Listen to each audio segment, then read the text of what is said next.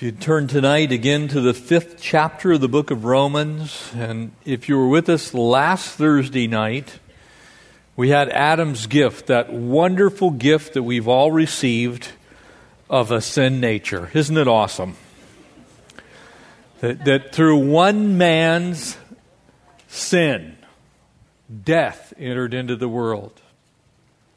And it's important to understanding the grace of God to lay hold of that.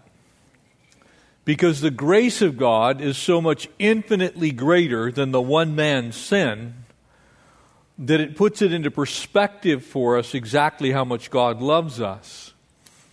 And it is to that which we now find ourselves in God's Word.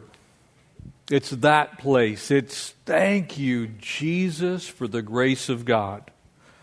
You see, because we're all sinners, we all need a Savior. And because there's only one name whereby men may be saved, you don't have to worry about trying to figure it out yourself. The Lord's made it really simple. And so tonight, we'll pick up in verse 15. And thank you, Jesus. Would you pray with me? Father, we thank you for your word. We pray tonight that your word would be alive and powerful. It would enter into our lives in a wonderful way, Lord, as we look at this incredible grace gift that's been given to us. Would you bless us with your presence by your Spirit? We ask these things in Jesus' name. Amen. Verse 15 here in Romans 5. But the free gift is not like the offense.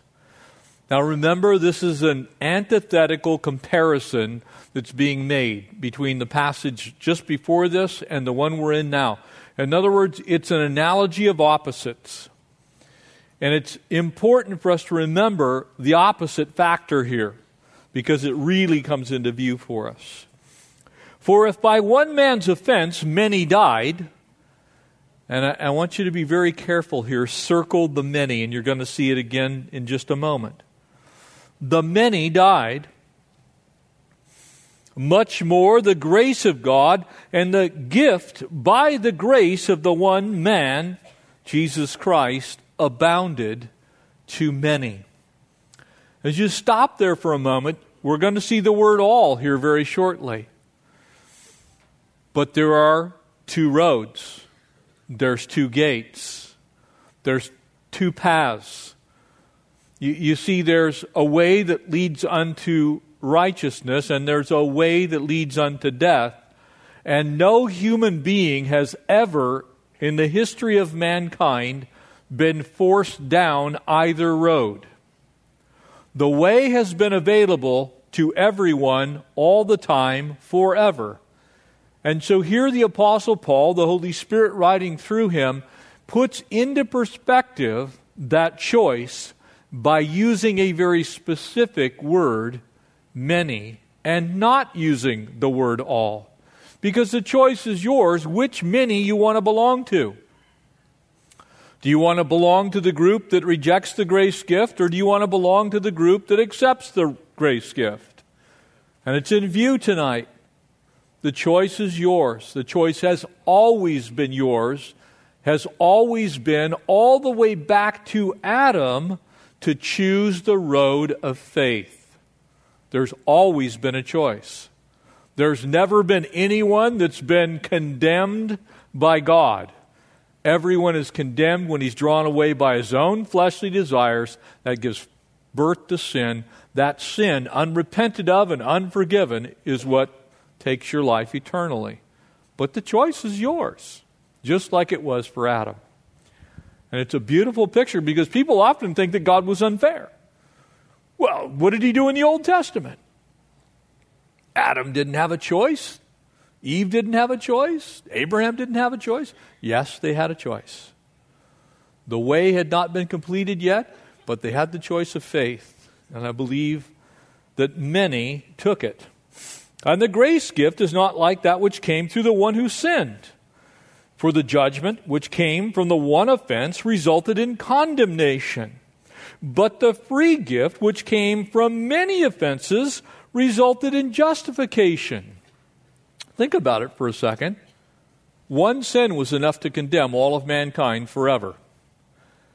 And yet we've all added to that pile of sins. Amen? I don't know if any of you added today. I probably added today, at least in my mind.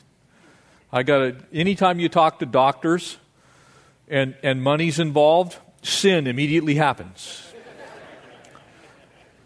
Not the doctors agree. It's just expensive. And it's just like, are you kidding me? Really? Seriously? So in my mind, I wasn't as grateful as I should have been. Notice what it says next. For if one by one man's the one man's offense death reigned through the one, in other words, we're all subject to death.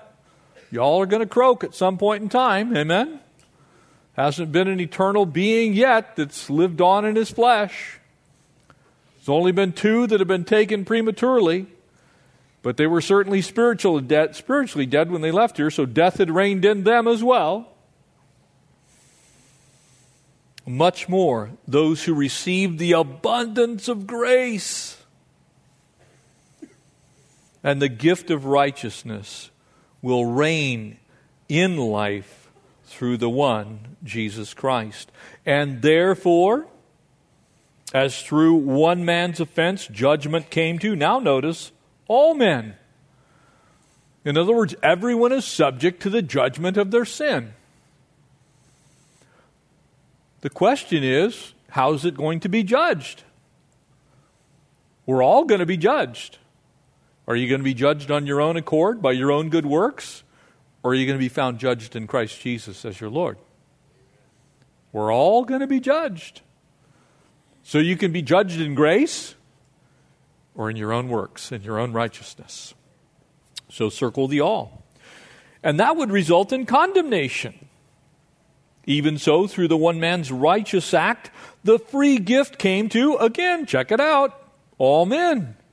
And what's in view here is that everyone can still receive that gift. Have you ever wondered why the Apostle Paul, as he wrote to the church at Ephesus, said, God desires that all men be saved? You see, from God's side, he's made the provision for every last human being that has ever lived to be saved. Jew, Gentile, anyone who's born in any land, any language, any race, any creed, any color. God Himself has never excluded anyone. He's made the gift of grace available to, it says very clearly, all. Every human being. It's more available in some cases to people like us who grew up in a country where being a Christian doesn't cost you much. It's not, gonna, it's not likely that your door is going to be busted down this evening if you go home and you, you have a fish on the back of your car. You're probably not going to get shot at, but there are places in the world where that would absolutely get you killed. So here, we're blessed to have grace abundantly available, but it's always available by the Holy Spirit everywhere at all times. The Holy Spirit's work in the world, that gift comes to all men, resulting in justification of life. In other words, the justification of every person's life is to glorify God, it's available to everyone. This is an incredible picture because people often accuse God of being unfair. What does God do with Muslim nations? What does God do with Aboriginal people? What does God do with those who are born, you know, in the deepest jungles of, of the African continent? What does God do? Your Bible says that the free gift of grace is available to everyone. Now, faith comes by hearing, and hearing by the Word of God, so God has a responsibility to make sure that everyone can hear that message. Our responsibility is to carry that message to the uttermost parts of the world. So, from our perspective, we have a job to do. From God's perspective, He has always been fair, and He has always been just, and always provided a way. So don't shortchange God. Don't make God into someone who's capricious and angry and must hate some people by saying simply because someone was born at a specific time in a specific place that God never loved them enough to save them. Don't ever get there. Because your Bible says otherwise. God's made that grace gift somehow. You ever wonder why Jesus said, If you do not praise me, if you do not speak my name, the rocks, the hills, the, these rocks will cry out? You ever wonder why he said that? Because there's more than one way for God to speak the grace message into people's lives. It's the reason that we see, especially in the Arab world right now, people receiving visions and dreams, and they actually will articulate the gospel message having never been visited by a single Christian. God can do that and does, but it's based on the faith of the person who believes. Because salvation is always, as Paul's already said, come by faith. There is no other way. Without faith, it is impossible to please God in that sense. It's always come by faith. For as by one man's disobedience many were made sinners. The reason it says many is because you can have that sinner nature taken care of. You're still a sinner, but as you're a made sinner, you can be also unmade a sinner because you can go to heaven. And also by one man's obedience, many will be made righteous. So what's in view is your decision. What decision will you make? What will you do? And moreover, verse 20 says, the law entered that the offense might abound. And here's the good news. Here's the great news. Here's the amazing news in all of this. But where sin abounded, grace abounded much more. That whatever the capacity of all of humankind has been to sin, and it's pretty extreme, amen? Couple examples World War I, World War II, the Holocaust. Pretty extreme examples. The reign of the Khmer Rouge, Pol Pot, the, the incredible Armenian genocide, staggering events in human history. Man's inhumanity to man and capacity to sin is pretty well known, isn't it? And yet, where sin abounded, grace abounded much more. It hyperabounded. It was infinitely greater. God's grace is infinitely greater than man's capacity. The totality, get this, of all humankind to sin is exceeded by the grace that's found in Jesus Christ.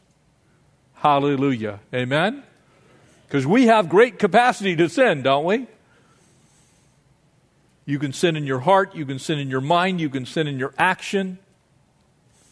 You can sin willfully, you can be enticed to sin. You have the world, you have the flesh, you have the devil against you, you have your own self.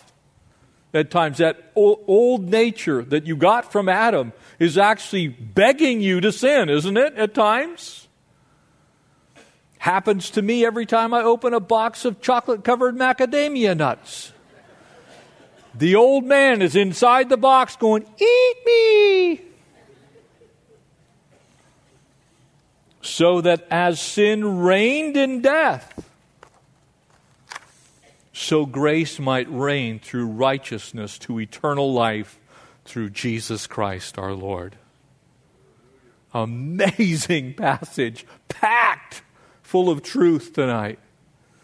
So let's break this down you see there's five contrasting areas where these things are different, where Adam and Jesus are contrasted. And I want to give you two, they're very simple.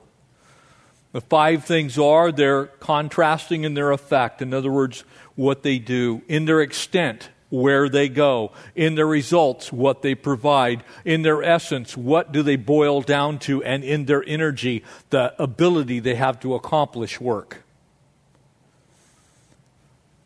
Amazing contrasts. The first one, the contrast in effectiveness. But the free gift, verse 15 says, is not like the transgression.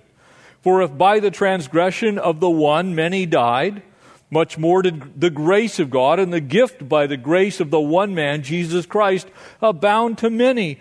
You see, by nature, all gifts are free, aren't they? I mean, I hope you don't charge your family members for their presents. You know, on your children's birthdays, like, hey, you owe me $155. No, they're by nature a gift is free. It's something that someone else purchases and then gives to another person. They're free.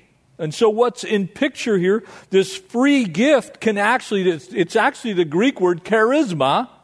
And what it actually means is a grace gift. It's charis as a gift, it's grace as a gift. God, through Jesus, has given us a grace gift. Adam also gave us a gift. Thank you, Adam. Death. A sin nature. So, what's in contrast here is the effect. Adam gave us a gift, but Jesus gave us a greater gift, an infinitely greater gift. In going to the cross, Jesus' supreme act of obedience to his Father, being wholly acceptable to God to pay for your sins, every sin that will ever be committed by everyone in this room, and every sin that has ever been committed from Adam to the very last person who sets foot on this earth before the Lord comes. That's how great that gift is. You see, Adam, in a sense, his sin put us in a static state of all being sinners. But Jesus took us from that static state and put us into an eternal state with his grace gift. He went from something that can be temporary. In other words, you're going to die and you're going to live in sin to something that is eternal eternal life, abundant life, abounding life. And so their effect is completely opposite ends of the spectrum in that sense. And sometimes we treat, treat the grace of God like it's, you know, something you just kind of get a little dab of. I got a little dab of grace. No, you are bathed in grace. You are immersed in grace. Whatever your capacity is to sin, God's grace is so infinitely much greater that there is no chance that you could out sin the grace of God. Do you understand? Now multiply times the current nearly 7 billion people on the planet Earth. And then take that and multiply it times times past every human being and times future every human being. The grace of God is sufficient for all those sins. Every last one of them. In other words, what Adam messed up, Jesus radically fixed up. Amen? You see, because all men, without exception, bear the nature of Adam, the mark of sin. We are all without exception under the sentence of death. But here's the good news all men without exception can have that mark washed away. And then every other thing that you will ever do afterwards is also taken care of.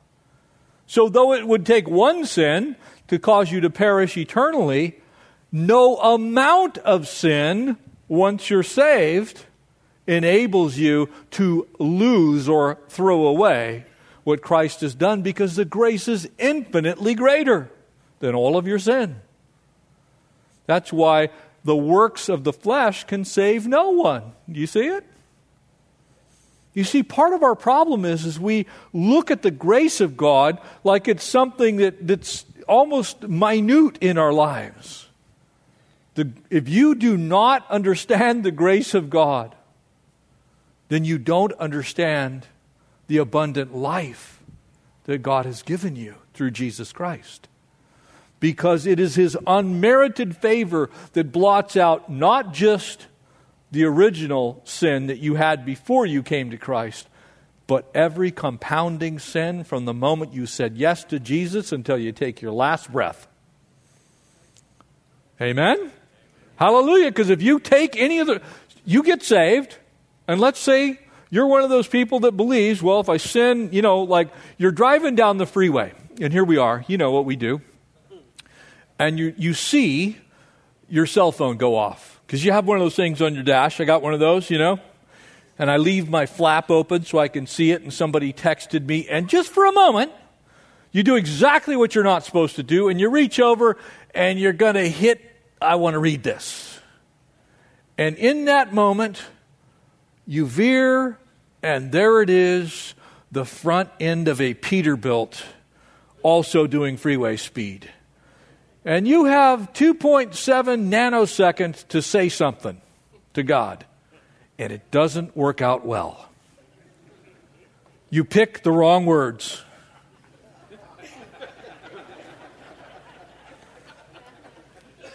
Next thing you know, the truck is passing through your car, and you become one with the wreckage. And you're now standing in the presence of God. Oh, I was doing so good, Lord, until like two nanoseconds before I died. I pray you're not one of those people that thinks the Lord is going to go, Sorry, depart, for I never knew you.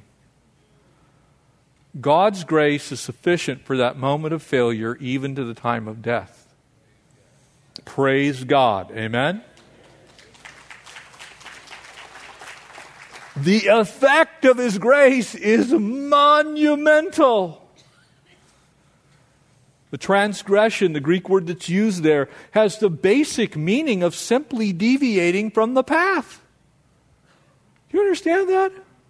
You, you see, a transgression, we call it, you know, a sin or maybe a weakness. A transgression is deviating from the path. Anybody ever you know, if you're if you're a hiker like our family, we we we're backpackers and hikers. We love to go. You know, every once in a while, when you get down towards the end of a trail, and there's switchbacks in there, and we all know the leave no trace hiking policies. You don't cut switchbacks, but there's only eight left, and poof, straight down. And it leaves tears up the trail and causes erosion. You know better but you just see the burger at the end of the trail. Oh, hallelujah, that it was a momentary weakness that had to do with meat on a bun. But His grace is greater than your weakness for burgers. Hallelujah. You, you went off the path. That's all you did. Wasn't like your whole life was lined up, you know, I'm just going to be a trail cutter for the rest of my days. And anytime there's something to be gained, I'm going to take a shortcut. Most of us don't think that way, but there are times when we sure take shortcuts. Amen? Maybe you take shortcuts with the truth. Maybe you take shortcuts with where your eyes go. Maybe you take shortcuts in your mind. Maybe you take shortcuts with how you think about people. You take shortcuts, you deviate from the path, you're probably still doing some of that even as a believer, aren't you? Hallelujah for the effect of the grace of God. Amen? So the contrast there in the effectiveness. The sin of Adam brought death. Christ's death brings life, and it brings eternal life. And that eternal life is, guess what? Eternal. It's not temporary. You see, I feel sorry for people that believe the grace of God is a temporary thing. If the grace of God is not permanent, we are in trouble. Because I can figure out how to work around the grace of God, and so can you. But the effect of Adam's sin comes into view when you see the effect of God's grace through Christ Jesus. How about the extent?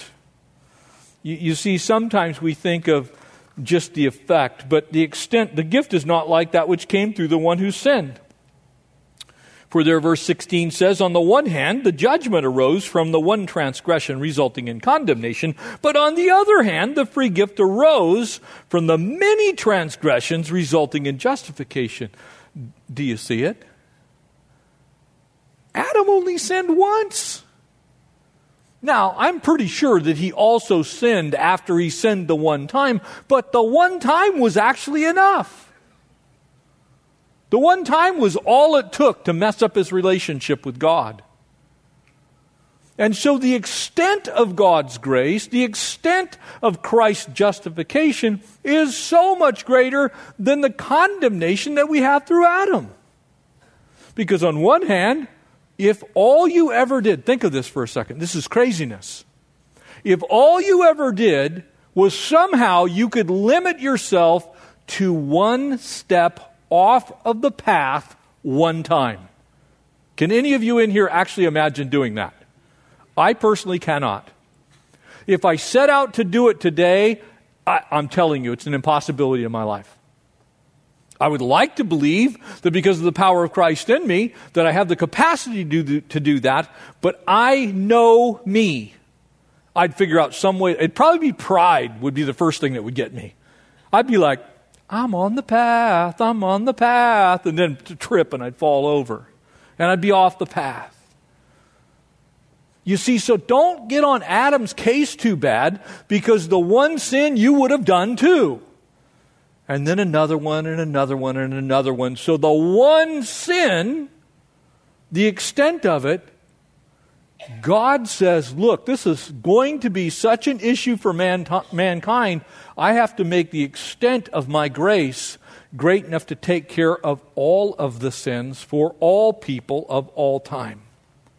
So, greater, maybe even more amazing and incomprehensible, is, is, this, is this heartening fact that, look, we're, we're, we were all dead in our trespasses and sins, but He has made us alive.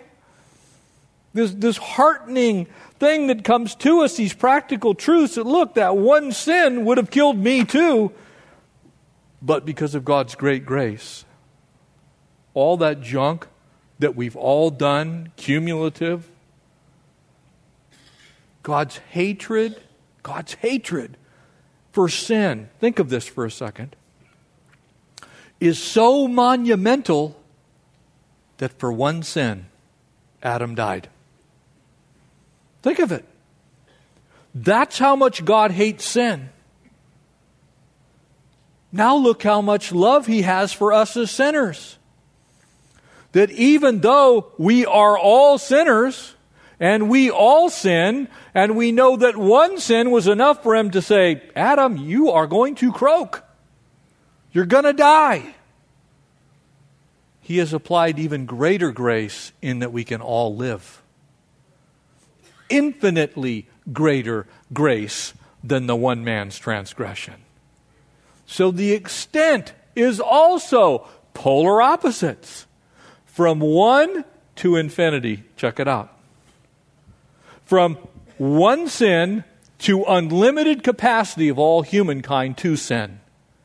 And God's grace spans that gap, that chasm.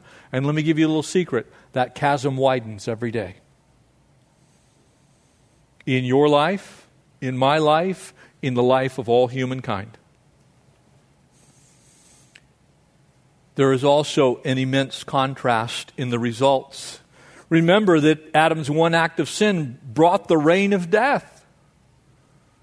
I, I find I was reading an uh, interesting art, article on Scientology today. As I'm reading this article, whether you know it or not, L. Ron Hubbard actually has two houses that are fully stocked, provisioned so that when he steps back from his place that he's being renewed in his mind, that he can come back to a fully functioning home. So he's got these two houses. One of them's in Hemet, the other one is in Creston. And, and they staffed people in them. The fridge is emptied weekly. They put new food in it. And get this uh, this isn't dumb. I don't know what is. It's stocked with Kool cigarettes because that's what he liked to smoke before he croaked. I'm kind of thinking there's something messed up with all this. But nonetheless, my point is this people want to live here forever. Why in the world would you ever want to do that? Now, living there forever, different story. But the result is, even if you could live, for, live here forever, we haven't exactly been kind to our planet. The smog that we have here in LA, you want to know where a vast majority of it comes from? China.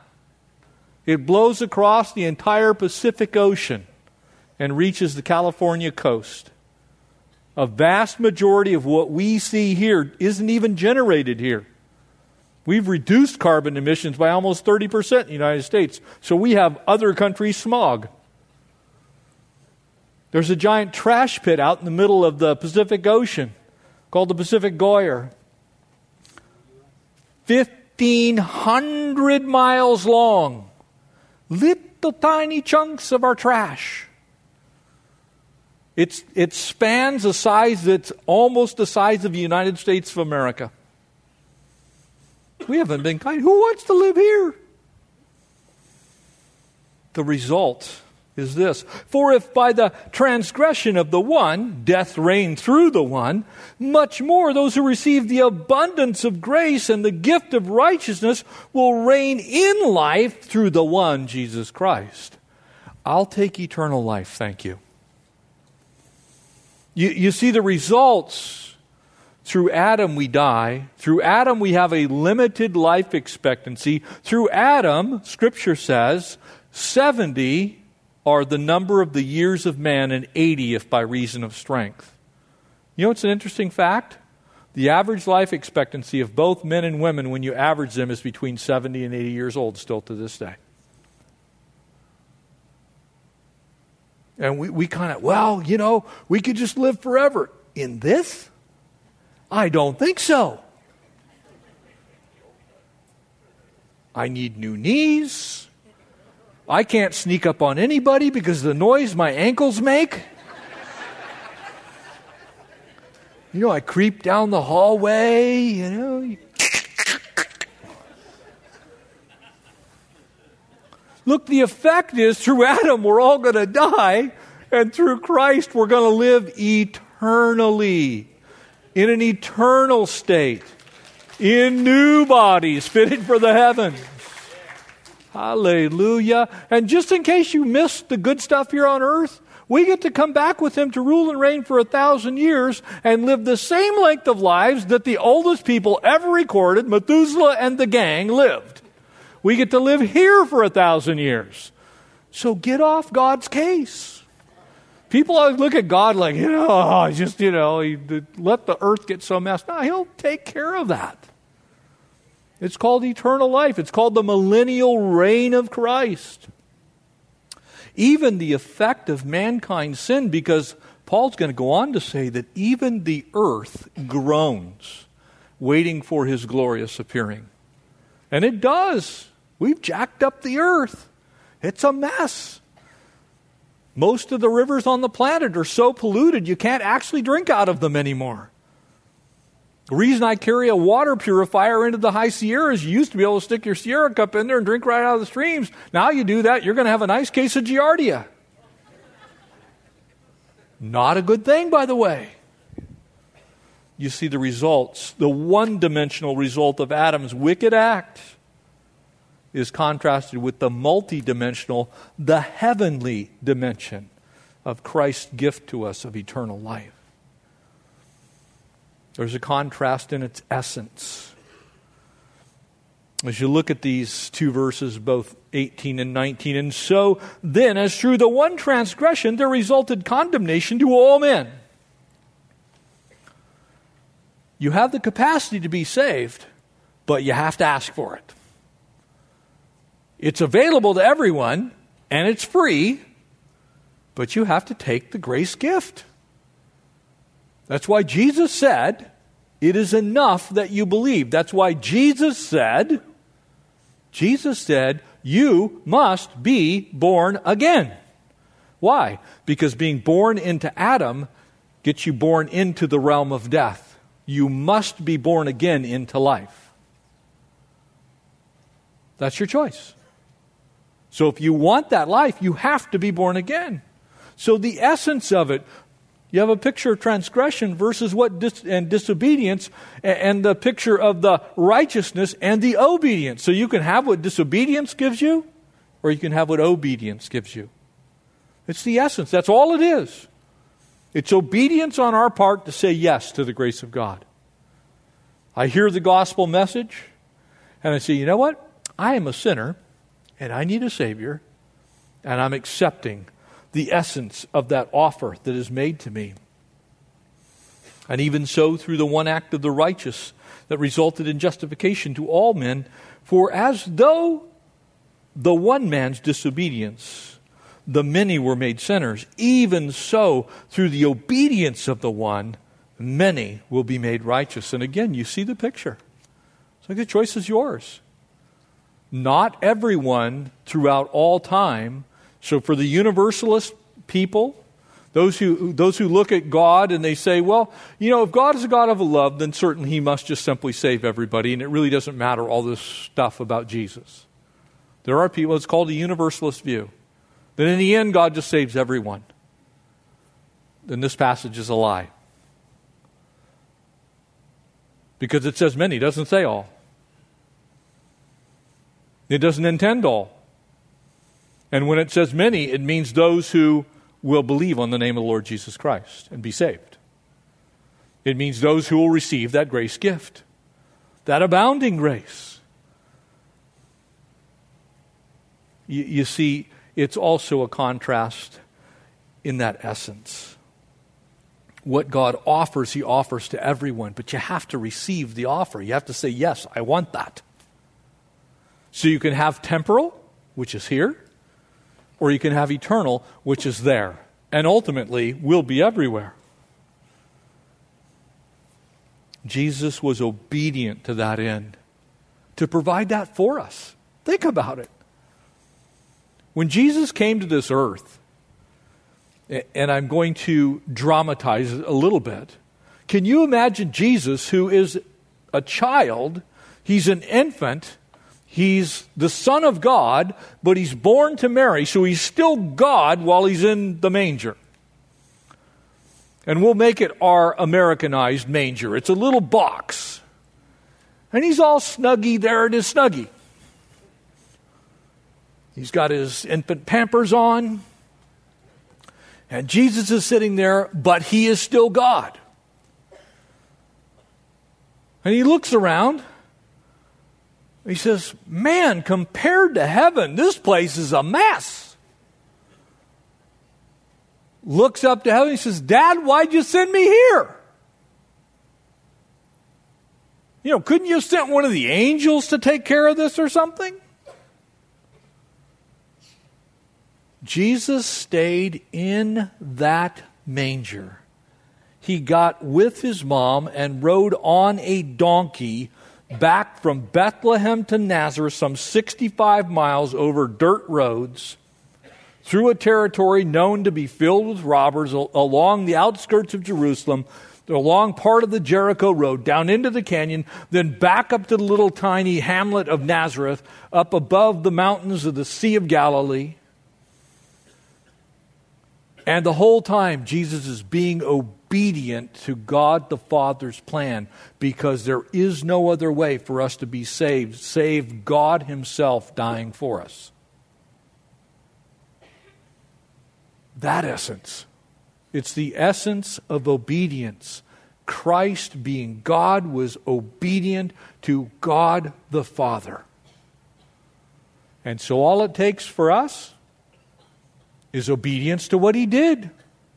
I believe that Jesus Christ is God's own Son. And he died on Calvary's cross. He was put into a grave. That grave could not hold him. And he rose three days later and he lives forevermore. I have to be obedient to that message, just like Jesus was obedient to Father God. And finally, a contrast in energy. And the law came in that the transgression might increase. Now, there are pictures of me in places that I should not be. Just saying, so if you ever see them, don't be surprised. But they're usually places like the edges of cliffs And there are signs that say, stay back, dangerous cliff. And there's usually a picture of a little dude kind of dying as he goes over the edge. You've probably seen those. Well, there's pictures of me behind those where you're not supposed to be. And here's why. I naturally assume in my mind that if there's a sign out there that says that, there has got to be something cool on the other side. Just the way I'm wired. Just saying. Anybody else in here like that? If you're a guy, you're probably like that, right? You know? That's, you ever wondered why we all speed? Y'all speed. I got tailgated on the way to church by somebody from church today. And they went around, they waved at me. Hi, Pastor Jeff. I'm like, dude, you're tailgating me for like the last 20 minutes.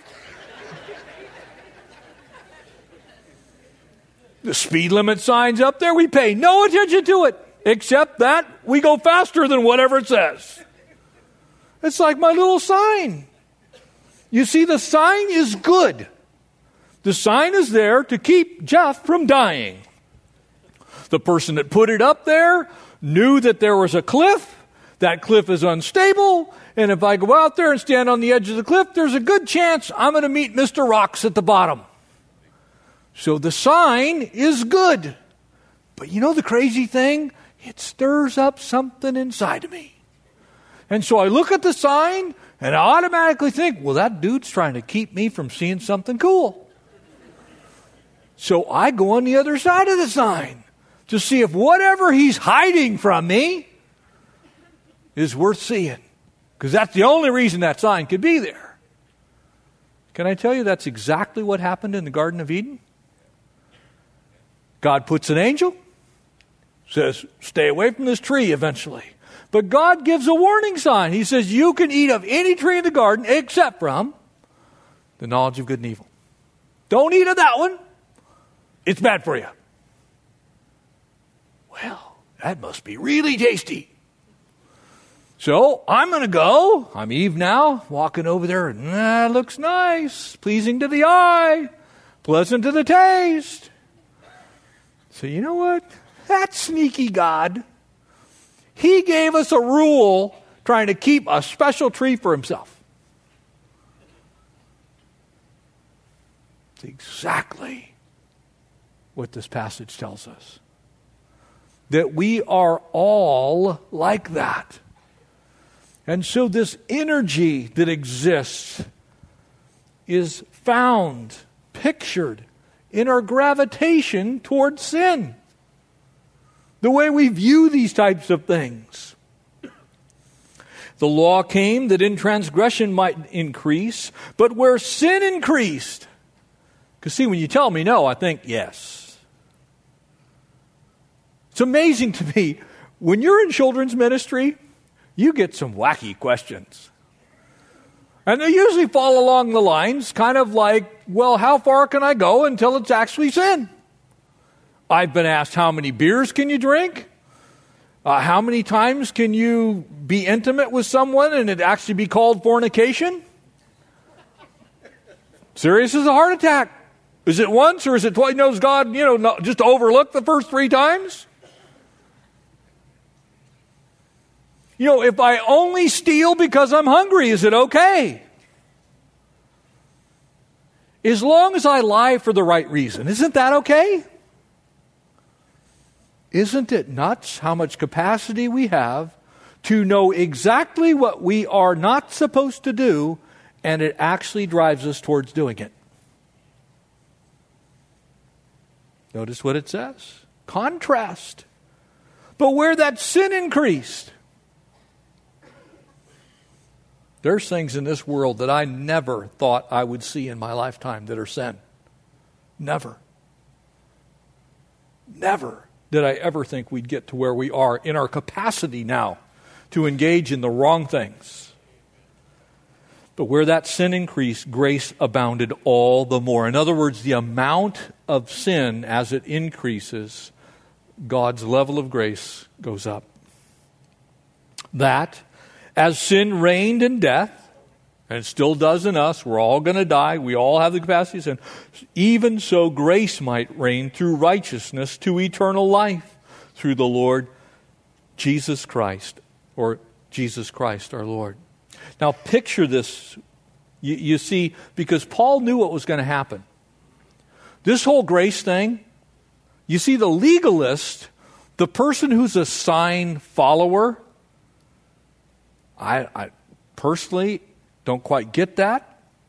But there are people, like they see the sign and they stand right next. Have you ever had this? Stay back.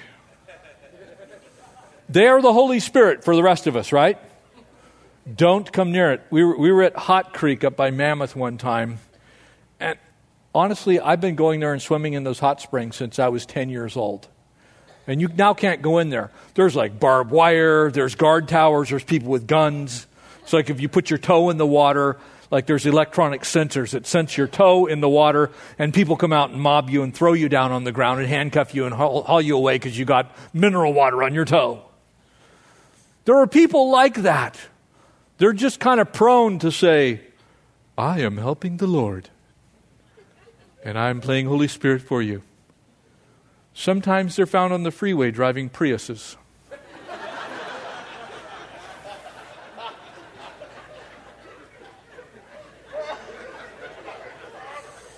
You know what I'm saying? If you have a Prius, forgive me. But you know what I'm saying? I'm doing 55. Can't you see I want to sin? Let me go. And they're always in the fast track lane, right?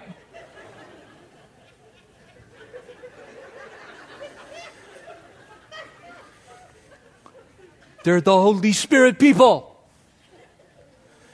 But here's what happens you see, God's abounding grace. You, Paul knew he was going to be accused of being a super sinner. We know it as antinomianism. Anti meaning against, nomos meaning law. That, oh, are you, Jeff, against the law? No, I'm not against the law. I just like danger. I, I kind of am wired that way. Not excusing it, that sometimes I'm actually, Connie reminds me, Jeff, you're a pastor. If someone sees you over there and we get a picture of it, it's going to be on the website. Go, thank you, Holy Spirit lady.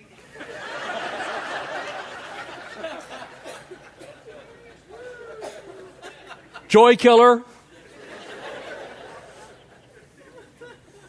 But see, Paul knew this would happen. In chapter 7, he's actually going to write the law is holy, the commandment holy, its righteousness good, the law is good. It's the warning sign. But we have to volitionally choose to stay on the right side of the sign. Otherwise, the sign just entices us. The sign just gets our trespassing juices going. And so the law is that corollary element of God's plan of redemption. It's the other side. And here's what it does it makes me understand fully that I'm still a sinner, that I absolutely need a Savior. That as long as I'm on this earth in this body, I'm going to be attracted to cliffs. I'm going to despise doing 55. That's why I love those roads up there in southern Utah. 85 miles an hour. The problem is, I drag some of that Utah 85 back into California, you're going to be losing a car. But you see, God got it right as He wrote through Paul.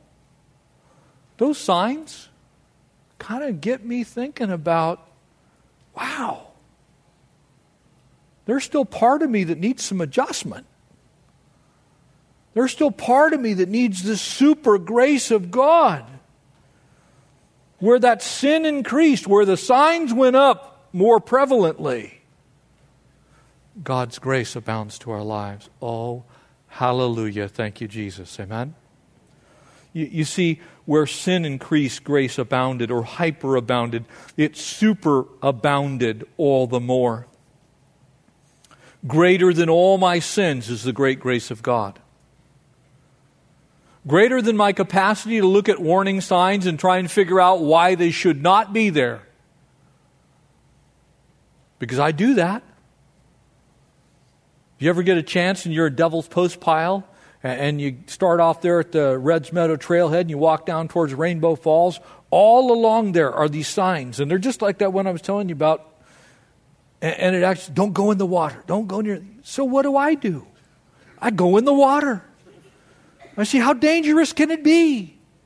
I mean, this was put up obviously by people who are not as talented as I am. They're not as good as swimmers. I've been a mountaineer most of my life. I can handle this. Well, you know, pictures of naked women don't bother me. A couple more drinks, really, you know, I'm good with it. You know, it, it, it's not that big a joint. It's not actually cheating when you rob the government on your taxes. You following with me? You tracking with me? You see, you'll come up with your reasons for the things that you do, and praise God, where your sin abounds, His grace abounds all the more. Amen? That's that great grace. And that's why we say, Thank you, Jesus. Amen? Would you stand and let's pray together? And I want to take just a moment tonight. I've shared the gospel with you. And, and I would be horrendously remiss to not offer tonight an opportunity for anyone who's here to receive that great grace, to invite Jesus Christ into your life. And so I'm going to ask you now to bow your heads and to close your eyes. And it's really just to give people an opportunity to begin to cry out to the Lord. But it's a simple process. Scripture actually says to believe on the name of the Lord Jesus Christ is to be saved. Here's his name Wonderful Counselor, Mighty God, Prince of Peace, Everlasting Father. His name is Jehovah. His name is Jesus. God is our salvation. And so tonight, Jesus Christ, God's own Son, died on Calvary's cross to set you free from sin. And if you believe on His name, you'll be saved. And so tonight, if you're here, every eye closed, please, heads bowed. It's a moment just to seek the Lord. Christians, be praying for those who maybe are here tonight that don't know the Lord. If you're here tonight you want to know Jesus, you want to receive that grace gift, I'm going to ask you to just simply slip your hand up right where you're at. And I want to pray with you to receive Christ tonight. Is there anyone at all here tonight that does not know Jesus? I see that hand. Praise the Lord. I see that hand as well. Hallelujah. Thank you. Thank you, God. Thank you, Lord. Anyone else, don't, don't be ashamed and don't be afraid. God loves you. He sent Jesus into this world to die for you, to prove that love. Anyone else? Another moment or two. Those of you that have raised your hands tonight, go ahead and put your hands down. Would you pray with me? just quietly in your heart these words Dear Jesus, I admit that I'm a sinner and I need a Savior. And I'm asking you, Jesus, to come into my life and to forgive my sin and to cleanse me from all unrighteousness. I receive that grace gift tonight, and I'm grateful for it. I pray that you would write my name in the Lamb's Book of Life and Lord, I'm asking you to be what I need to be free from sin. Lord, as you've forgiven me, I want to walk as you want me to walk. So help me to walk in newness of life. Thank you. In Jesus' name, amen. Welcome to God's family.